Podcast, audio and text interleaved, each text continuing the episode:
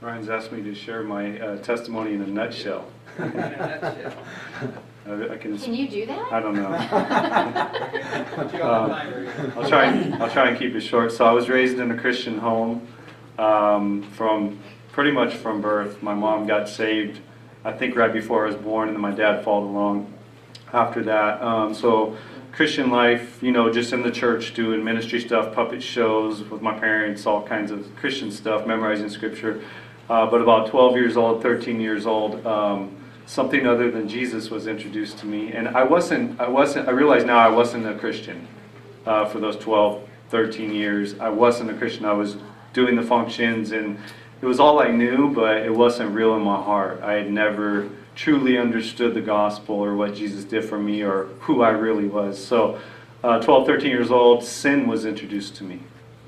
And, and through through lust and pleasure and things like that, and it looked at the time uh, it looked a lot better than Jesus, and I'd never heard about it. I hadn't really felt like I'd been too cautioned or too warned about it. So I jumped into that, and uh, as I became a teenager, forgot, didn't want anything to do with the ministry anymore and the church and things like that.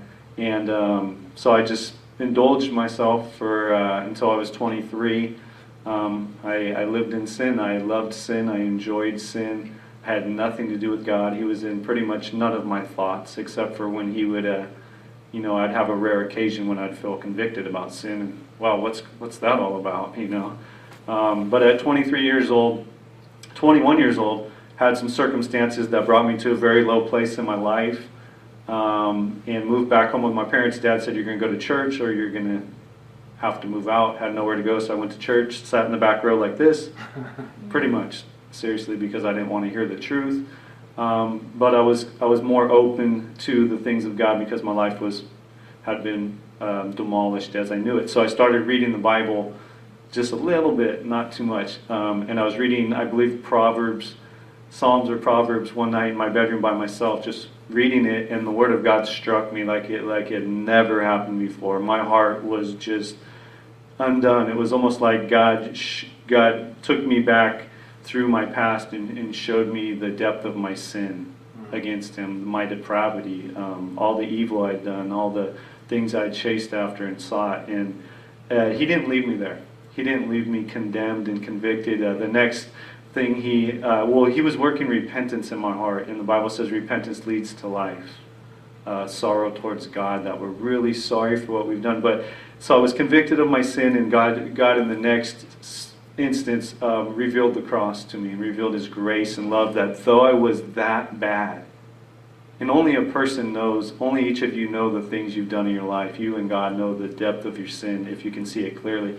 I saw mine that night. And then, so seeing the depth of my sin, and then all of a sudden this is making sense. But, but, I, but I was like, wait a second, God, why, I'm this bad. Why would you do this for me? This doesn't make any sense. Why would you send your son to suffer and die in my place when I've been a total rebel? And my, my actions and my works and my life have just showed that I, I hate you because I have not obeyed you. To love God is to obey God and to serve Him and find pleasure in Him. So that night, it was through the Word of God, which we're going to hear taught today. Um, my heart was convicted. God produced and worked in me repentance. I didn't will it. It it came sovereignly from the grace of God, and I'm so thankful for that. That He worked a repentant heart in me, and He He enabled me. He worked in me. He produced faith. I was able to put all my trust in Jesus that night, and I didn't even know what happened. I didn't know. I didn't go, yes, I just got saved. I'm going to heaven. I just something happened, you know. And I went to work, and the next couple weeks, I didn't know I'd become a Christian. I didn't know I got saved, but something was changing inside of me. My mind was changing. My desires were changing. I try and you know take a little something. I was an electrician. I try and take a few things for a side job, and it's like, wow, I had no problem doing that before, but now I'm like totally convicted, and this is sin against you, God. I can't do it. So there was just an, a new awakening, a new life. God had literally raised me from the dead, given me new life, and um, you know that was that was 12, 13 years ago, and ever since then, um, the number one thing I can say that's changed my life has been the Word of God. Is reading the Word of God, um, seeking to obey the Word of God, and as Brian prayed earlier, God does not fail. Once you are His, He has promised He will never, ever let you go. His love is set upon you.